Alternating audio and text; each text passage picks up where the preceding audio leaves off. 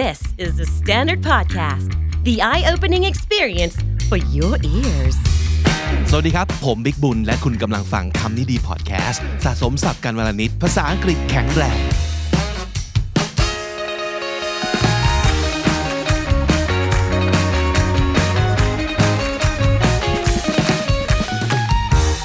This is Comedy Featuring. My name is Vic and welcome to the show.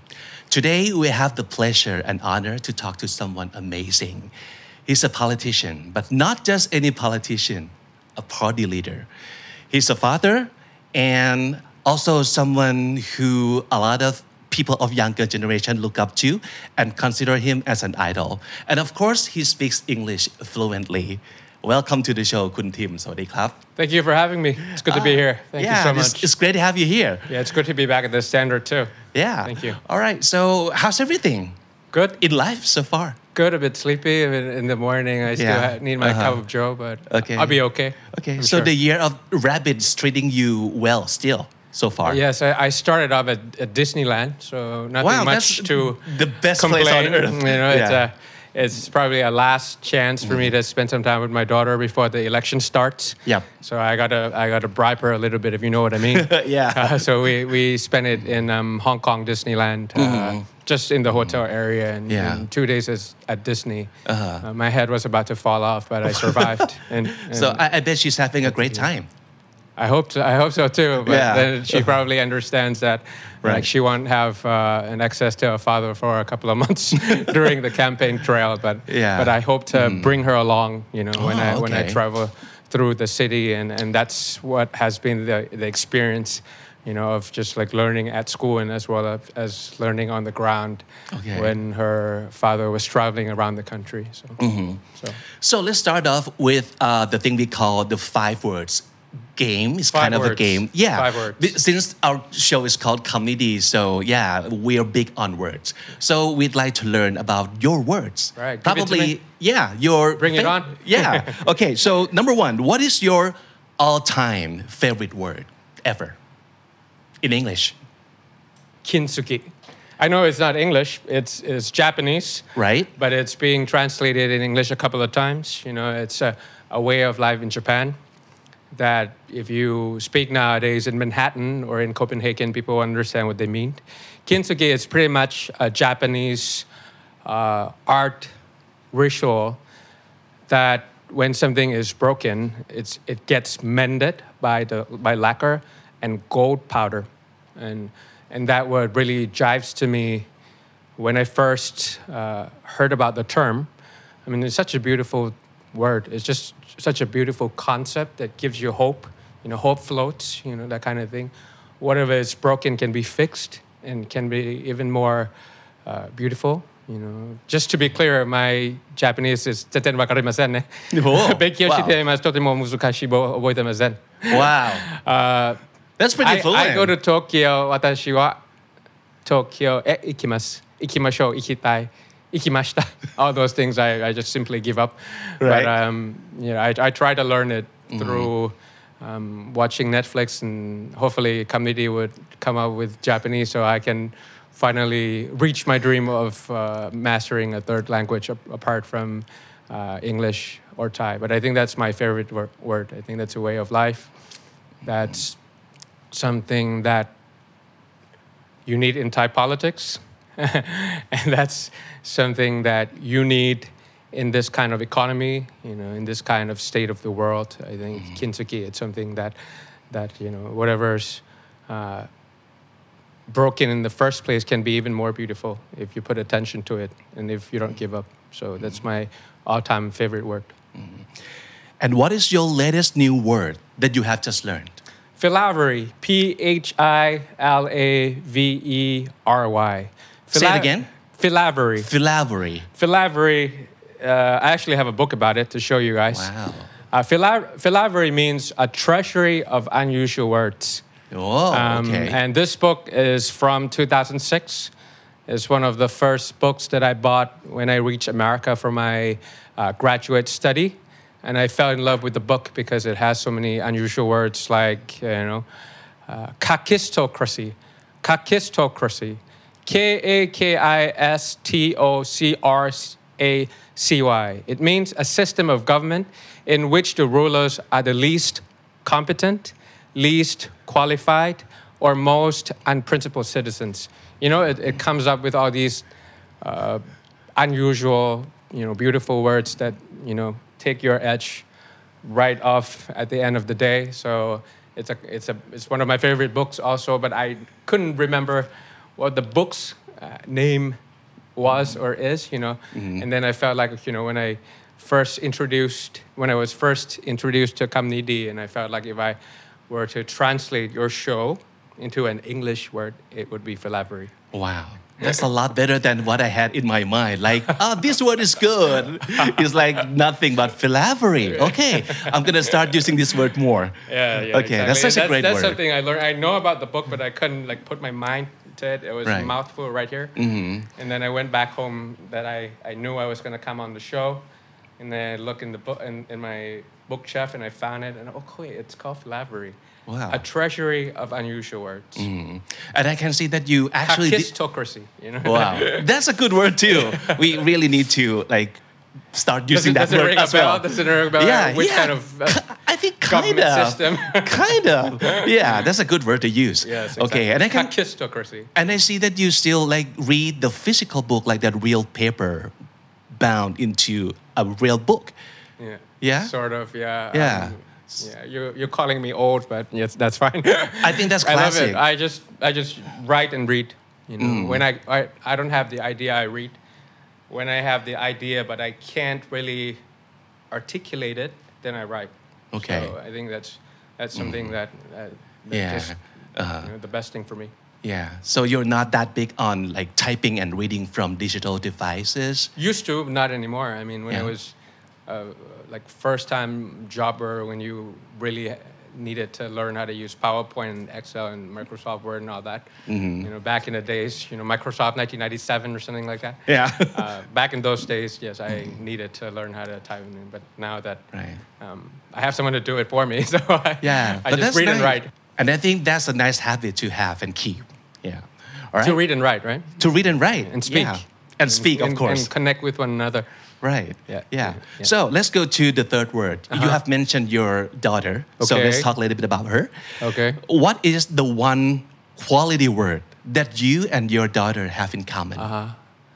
Do you want a sugar-coated one or a, Oh, real one? both, please. I mean, it's a duty of a, a daddy to embarrass their, their daughters. So Yeah. if it's sugar coated, it's punctuality. Okay. It's punctuality. I mean, given my hectic schedule, you know, I, I gotta wake up in the morning, make sure she gets to school on time. Then I go to the parliament.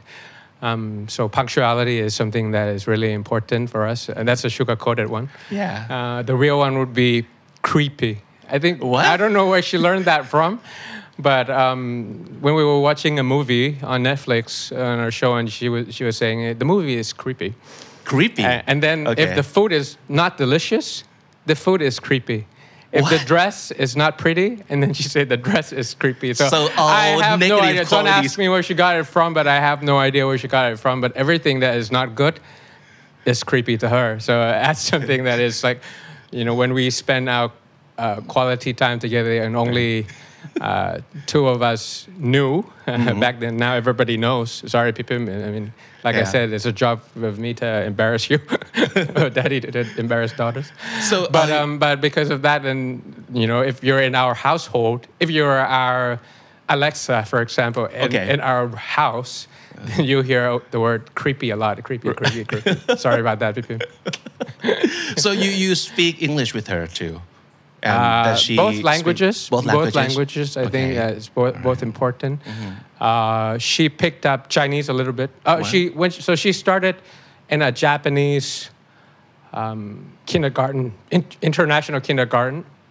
So she picked that up a little bit, you know, from mingling with her friends uh, in class, from the teachers, um, from watching um, Midnight Diner with me or Oh something yeah. like that. Oh, I like that one too. Um, and then now she's uh, in another school now, in a primary school. And then the school splits two languages between two semesters. The first one was- Chinese. So during this Hong Kong trip, she was boasting her language proficiency in front of me. Yeah. Uh, and this semester is French, so she, Wow. she's coming home and and like again showing her Like French five? prowess. I, I'm counting five languages so far, like Thai, no, English. She can't even order like- food. I mean, Yeah, she she uh-huh. speaks English and Thai, you know, but for those Right.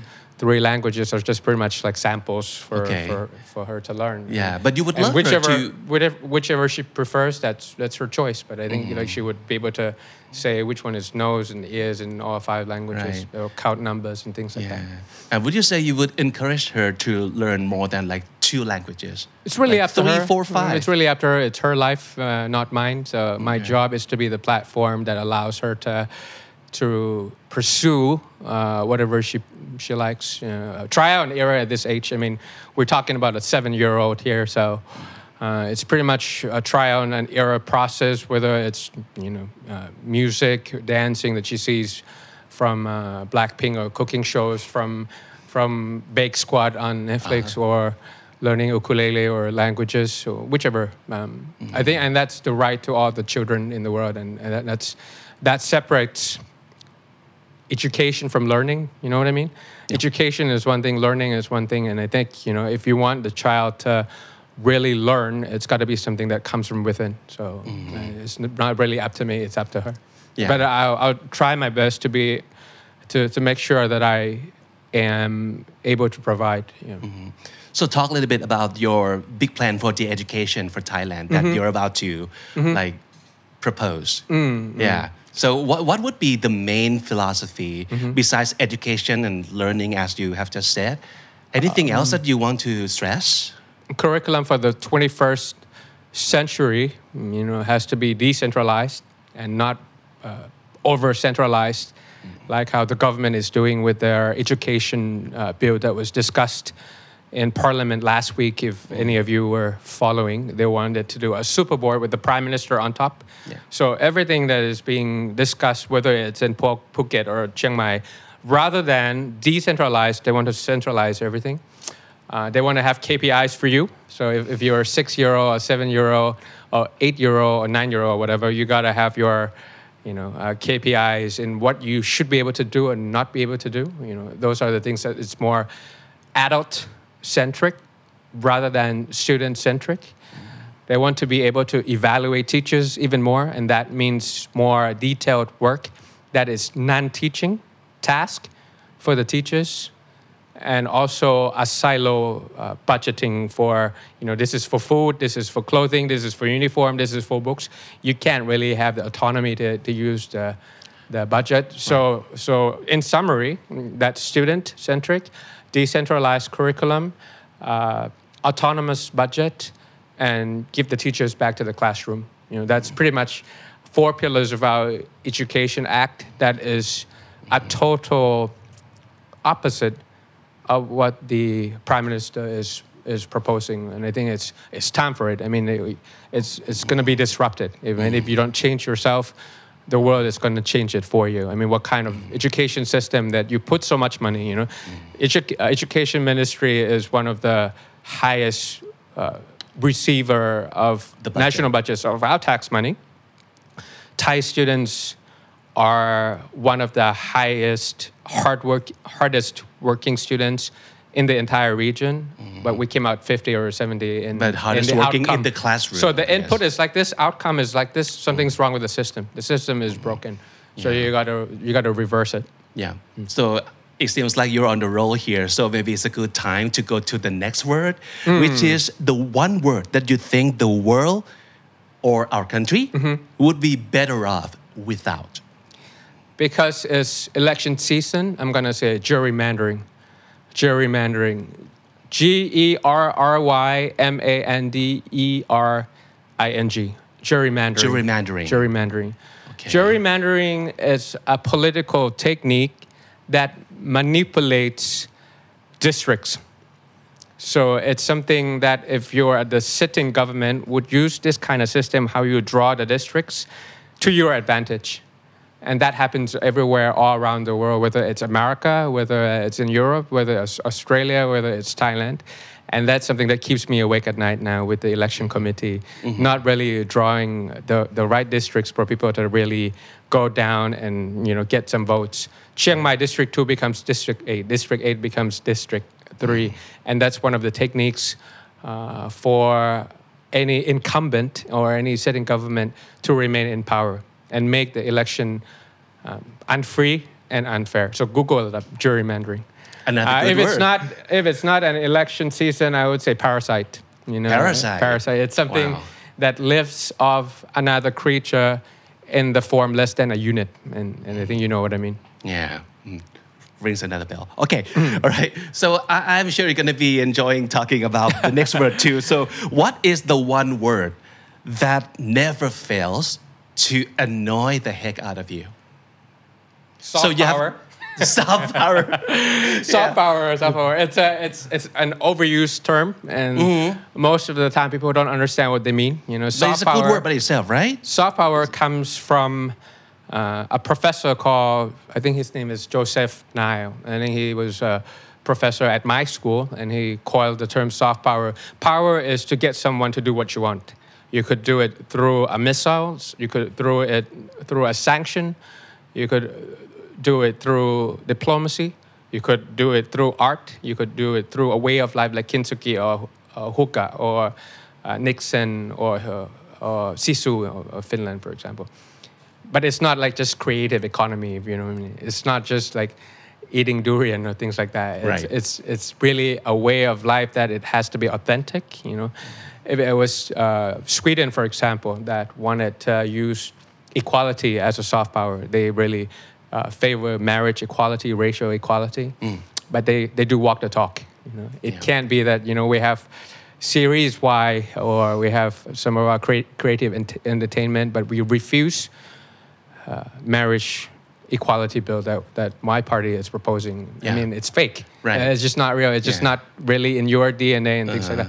So you know, it could be considered as a creative industry, but it's not really a soft power, Yeah. and it's the term is really misused, and it annoys the hell out of me when, when it's not the same. Yeah. So so for your own definition of the soft power, how, what it should look like, or and and also how we should use it.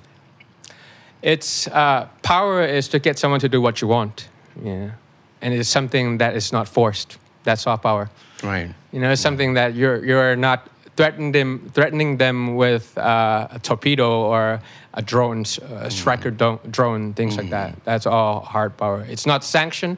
It's not like if you don't, you know, allow the Chinese visitors to come in, you know, without checking the visas, I'm going to, uh, you know, uh, oppose the same measure against you. But it's really the sense that I wanted to buy Korean products because I believe in the quality and because my of my favorite uh, actor or actress or band use it. Mm-hmm. You know, these are the things that is soft power. So I mean, it's a term that when it's right, it's right. Mm-hmm. I mean, it's something that is hard to identify, but when you when it's right, then you can you kind of feel it. You know, it's not creative industries.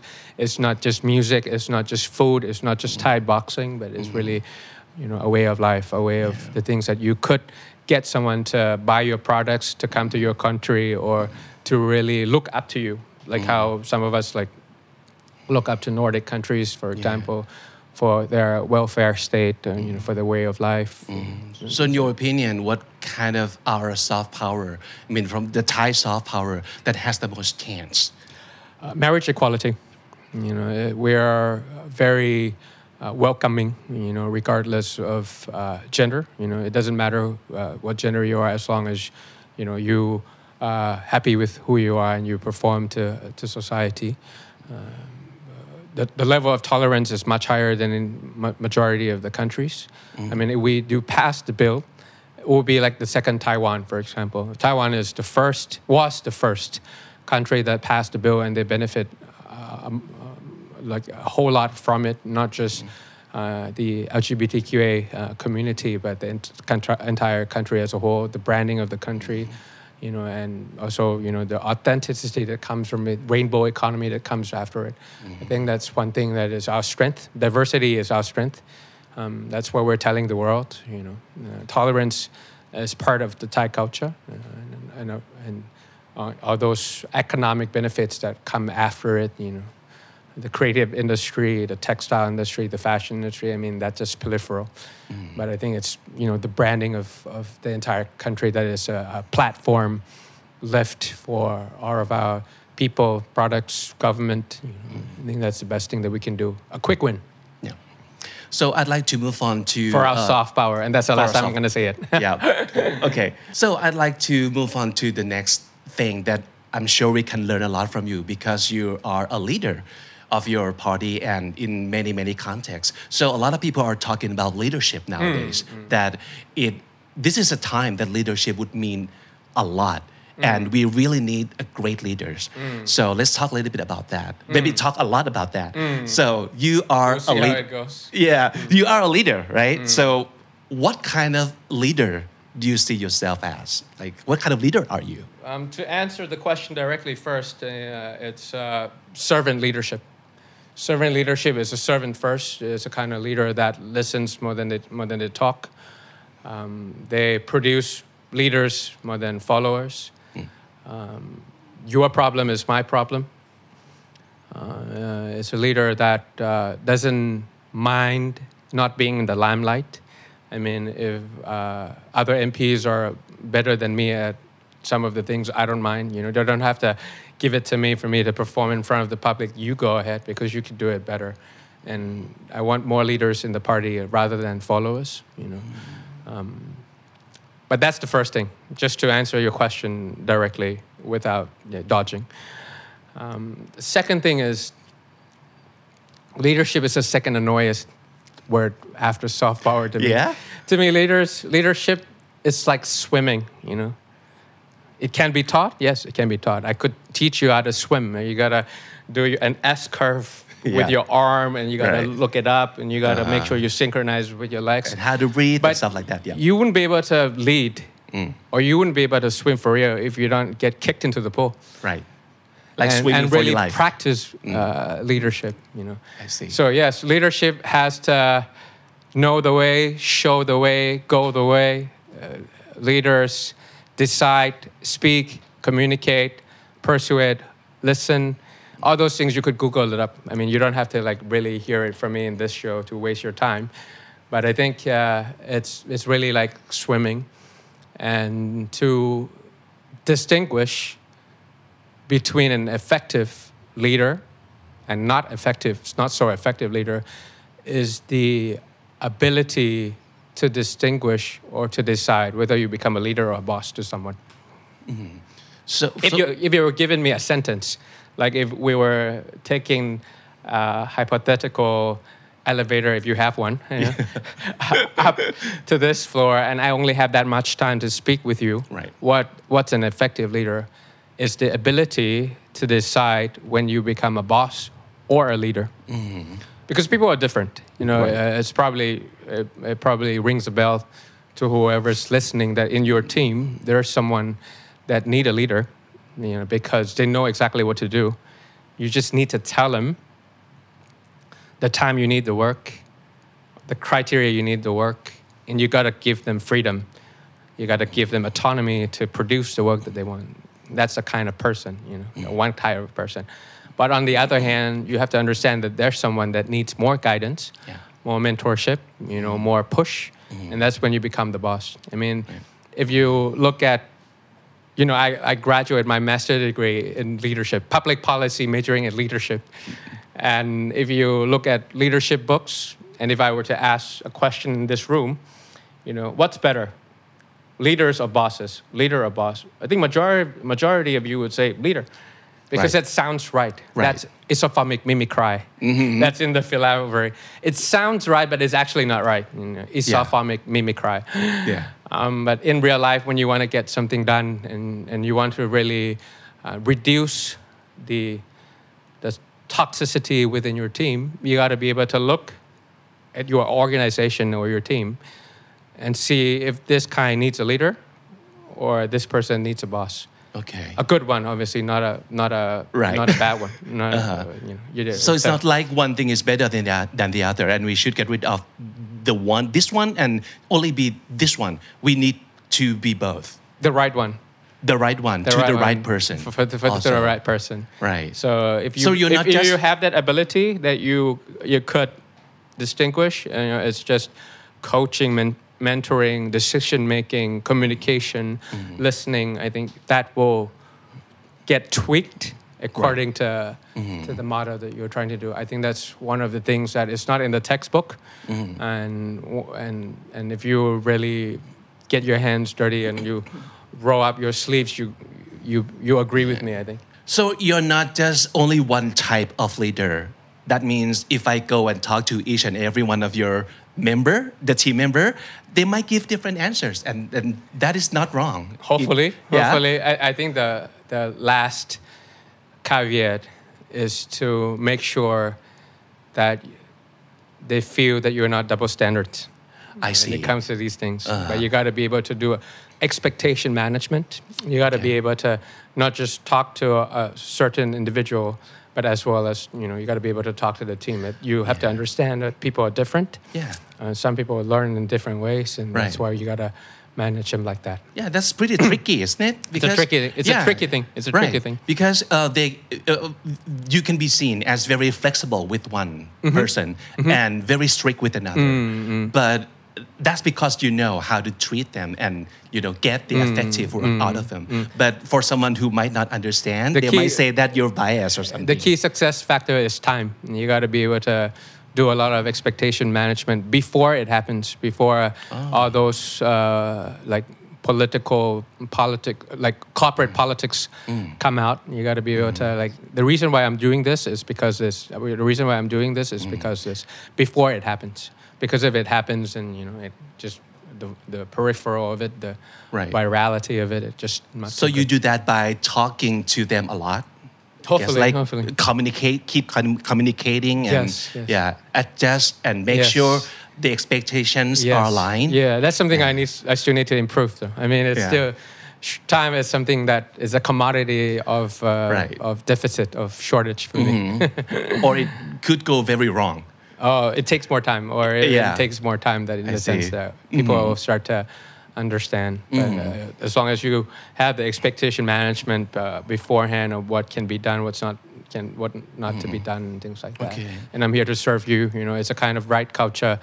That you know, if you say that your problem is my problem, and I'll try my best to serve you, but you got to understand me that, you know, I have my uh, priorities and limits. But you know, I, it's like um, right. I empathize with the problem. It's not just like I want to get this done and I just leave you with you know a whole bunch of foxes and things like that. Yeah. So, um, well, we all know that everybody is different. Mm-hmm. But when it comes to your party member and you as a leader, Uh-huh. what would be one quality that you expect all of your member have? Like you can be all different the way you want, but this is one thing that I want all of you to have, and this is not this is not negotiable. You must have it. Um, ideology and efficiency. You know, uh, when I start um, interviewing people, you know, you know, I would start off with why politics, and why this party, and why now, and not four years before, and not next election. Right. I mean, if you if they answer these uh, three questions to me, I would be able to tell. I would be able to tell quite quickly Right. whether they have the right ideology for the party. Because you gotta you gotta really be able to explain to me why this party, rather than the twenty three, four, five Yeah. parties Uh-huh. available in our political system. Right. And they gotta they gotta really tell me why politics. I mean, it's not a it's not a it's a two word question for me is because I think the country can and I think I can. I mean, I think Right. that's the reason why I do politics.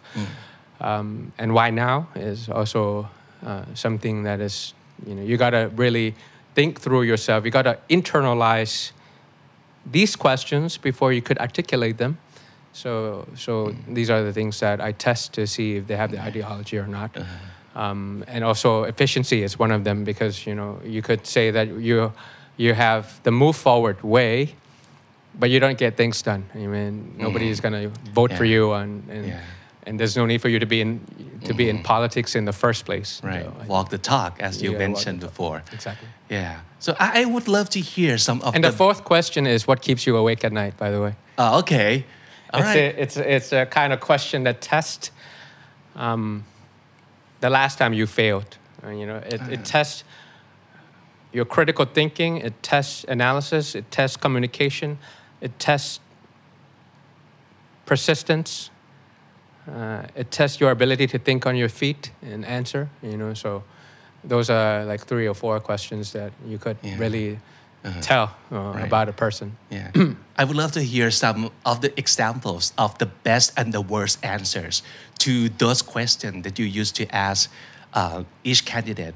Do you remember, like, wow, this is such a great you- answer, or you- this is the worst one? Yeah. Are you really for it? yeah, sure. I feel like nobody wants to join my party now. Now I have no talent pipeline Okay. of whoever joins the party. Yeah. How many ping pong balls can you fit at 747? uh, Okay, I've- you know, for these kind of brain teaser question, and I think the kind of quality that you look for uh, in an organization, especially at the very young age, you know, is the ability to ask the right question. Mm. Not to be able to give answers. Of course, you have to be able to analyze, you have to be able to communicate, you got to be able to listen to feedback and all those things that you can Google them up or you can read somewhere else. But I mm-hmm. think if you, it boils down to one sentence of what's the kind of characteristic that I look for people who join my team is the ability to write, to ask the right question. Because you'll be able to come up with the answers later on. And especially with the kind of environment, with the kind of ecology, you could come up with answers rather quickly through the technology or through asking someone else, but you got to be able to ask the right question. But let me be clear, you know, at the very uh, young age, uh, when you start off your career, ask all the questions. Don't think whether it's right or wrong, but you know, if you ask the questions, um, if you ask the right question, it will be better. But if uh, uh, you by all means ask all the questions, but for me to ask that kind of question, you know, how many ping pong ball can fit in a 747, you could. Sorry about this. Did I hurt some of your expensive equipment? Uh, then I see two kinds of candidate polls. One that asks the question back. In order for me to answer your question, sir, I have to know the diameter of a ping pong ball, and I have to know the diameter of the 747. I don't remember how you could come up with the volume of, of each, uh, but do you, can you give me a, the answers to that? But if I don't have the answer to that, I'll be able to Google it up right away. Mm-hmm. So these are the kind of people who ask the right question, mm-hmm. and they don't have the answer, but they, they have hypothesis or they have options in order to come up with the right answer. And that's the kind of people you need in the team in this kind of volatile uh, working environment, whether it's in politics or uh, in the private sector, in this kind of world when you know suddenly you get COVID, suddenly you get geopolitical hotspots all around the world. You know, it's not just like whoever absorbs from the textbook of how to come, come up with uh, uh, a stock valuation and you apply it right away. You got to be able to come up with a new way of doing things. So you got to be able to like ask the right question in order to come up with that. And the other ti the other kind of candidate poll that just like sits still and like could do uh, nothing about it because they didn't know how to like critically think and ask the right question or don't have the bravery to ask back and that's really something you know in the middle uh, if you're in a middle management or if a leader of an organization that's really something that you would just like it's music to your ears when someone asks you questions like rather than waiting for the deadline of your presentation you have nothing on paper Yeah. so I think that's that's something that you know separates out uh, uh, Yeah. people who who you would like to be in a team or not. Something Mm-hmm. that, that I, I would really really appreciate. Yeah. Yeah. I really like that the bravery to ask questions or at least to ask back because a lot of people might feel like you have to come up with the right answers and if you don't know that's stupid and then you're done. But, But- no, you you can ask back and you can find answers. But to, to be fair, it's really, you know, it takes two to tango. So it's not just them having the bravery, but also you having the flexibility or this kind of servant leadership to listen and really let them ask question and then um, without judgment. You Yeah. know, that's something that you got you got to really show. Mm. And then you have to make sure that you know the ability to ask questions strategically improves over time. So the probability of asking a wrong question, mm. which you know, some it's debatable which one is right, which one is wrong, right? But um, the probability of asking the ideal question improves over time as you work mm. with the newer generation. Yeah. So there's one quote, quite famous quote about politics and probably about life in general too. So there's no permanent friends or permanent enemies in politics. Do you agree or disagree with that? I think I agree.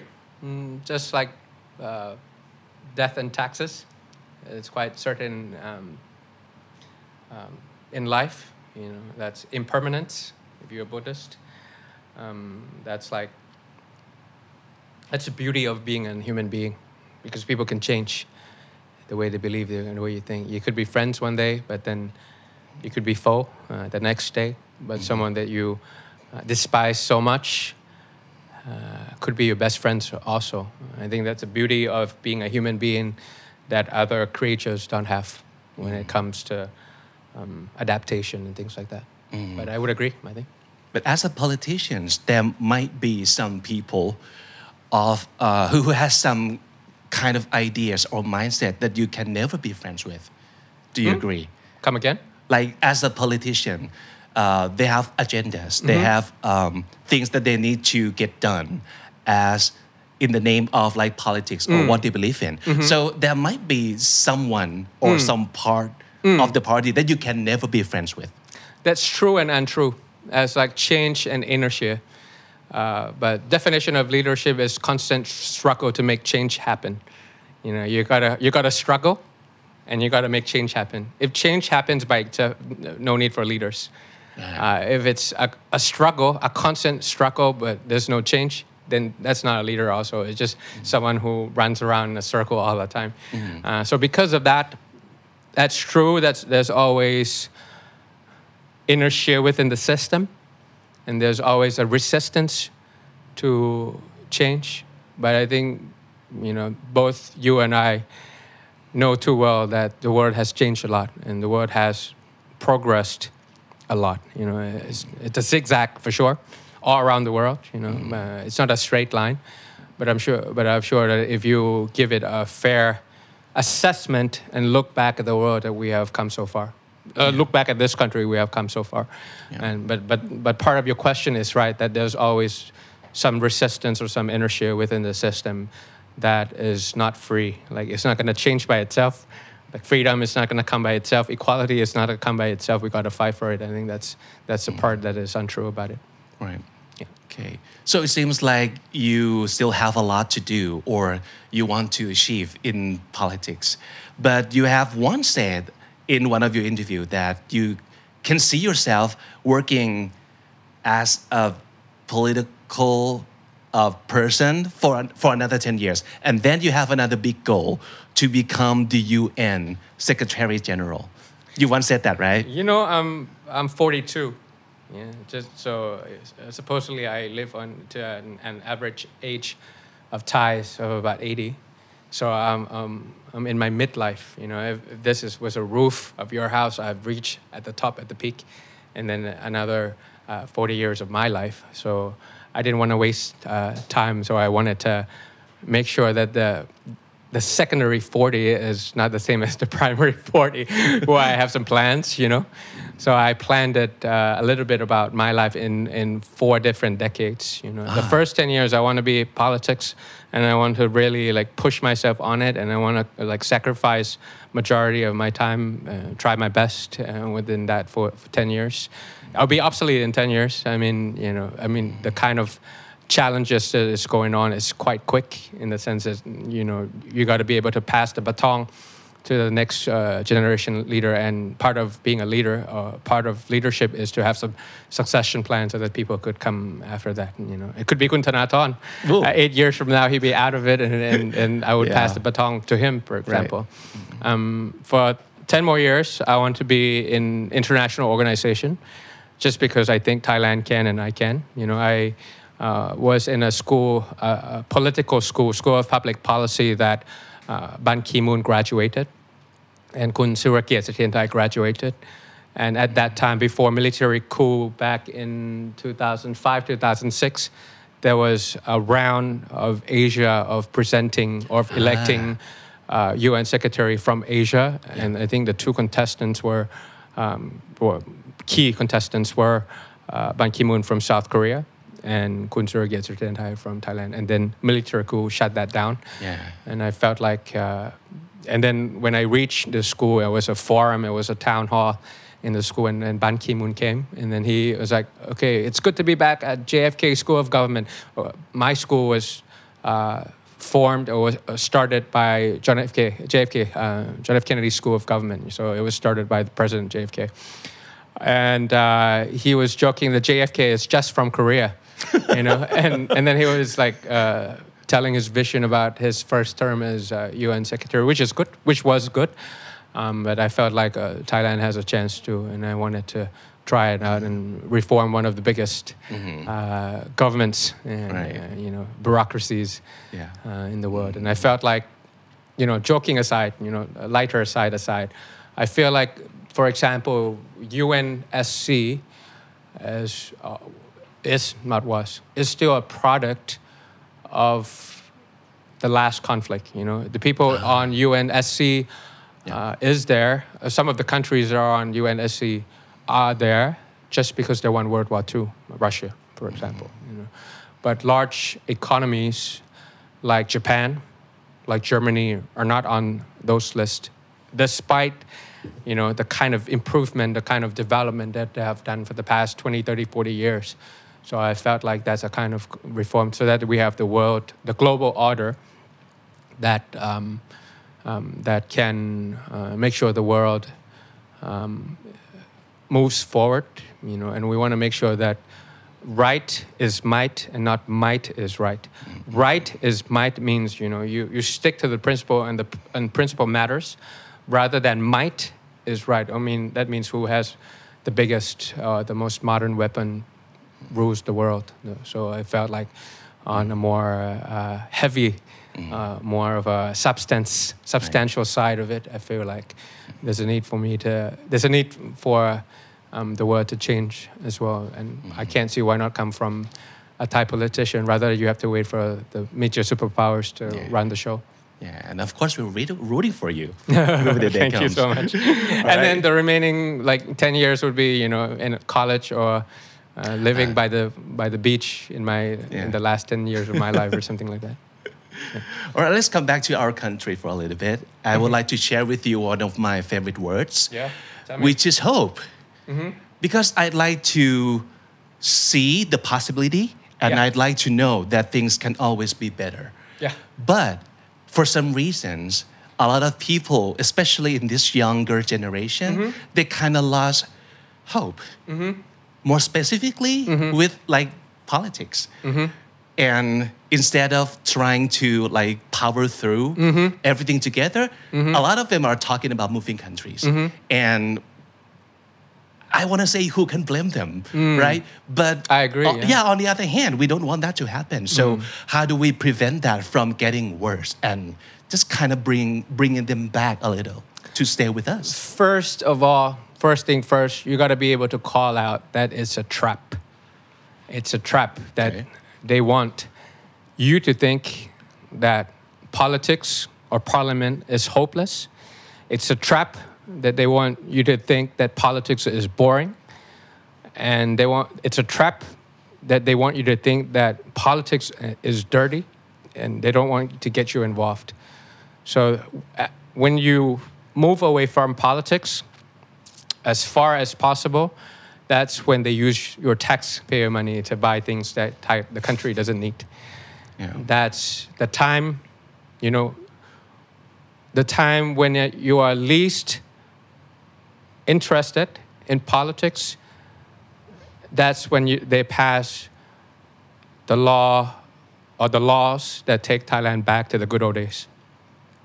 So it's an alibi, it's a trap, it's intentional to make you lose hope to the boredom, to the dirtiness, to the hopeless of politics. And And, that's- that's, what that's that's that's what conservatives are very good at. Mm-hmm. So once if you take yourself out of that hopelessness, out of that bubble, and you look from the top to down, and you feel like they're playing games with you.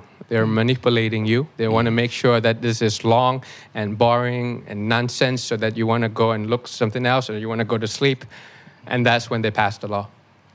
This is the truth. Once, if you are able to identify that, and you feel like that once you lose hope, that's when you lose.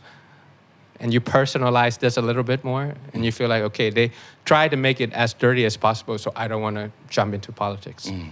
And that's when you get you get no fresh blood or no no Right. uh, pipeline of talent Yeah. of people who wanted to come and run for bangkok mm-hmm. governor or who wants to become prime minister of the country And I So- think that's exactly why so- you guys are so exciting, so fun, mm. so full of energy, and super relevant. Mm-hmm. So it's everything opposite of that thoughts of all those traps. kakistocracy Yeah. That's, yeah. a, that's a beauty of a word isn't it right, right. Just I mean, one you- word and it explains it all. everything in one word and you get it done Right. Yeah. So you guys are doing everything in your power to get them back. I mean, all those that already lost hopes, and just try to show them the way that we all, still have hopes, I mean, right? This this election is not about me. It's about you. It's about us. So I mean, I can't do it by myself. That's for sure. That's why I need you to help, and you know, knock some doors for me and and speak about uh, how this country can be better, and try uh, again once uh, more time. I mean, if if you are right behind me, then hopefully we uh, can get rid of that kind of question, and it doesn't have to be a question anymore. It's almost like the Philippines back in the days. I mean, when people lose hope and move out, and you and 10% of your GDP comes from remittance, Right. rather than like tourism, because like people are moving out to uh, America and Japan and things like that. So. You know, we don't want that to happen. And I mean, I mean, you could move countries, but you can't never be Thai, can you? I mean, you were born here, you were raised here. No matter how far you go, you still miss the country. Yeah. So, I mean, let's give it another shot.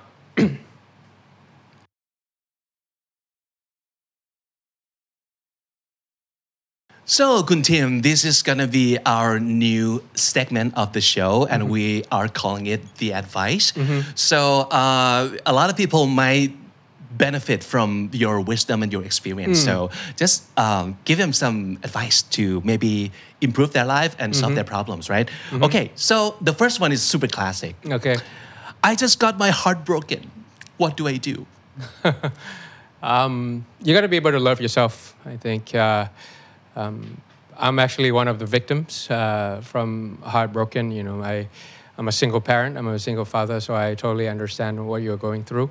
But I think you'll be able to go through anything once you know how to empathize with yourself. You know, you'll be able to uh, set out boundaries of what matters to you. You know, it's it's definitely about connecting to other people. It's about socializing. It's about you know, exercising and all those things. But none of that matter if you are not able to really um, know what you are all about, and, and you be able to understand that you'll be able to be happy by yourself also.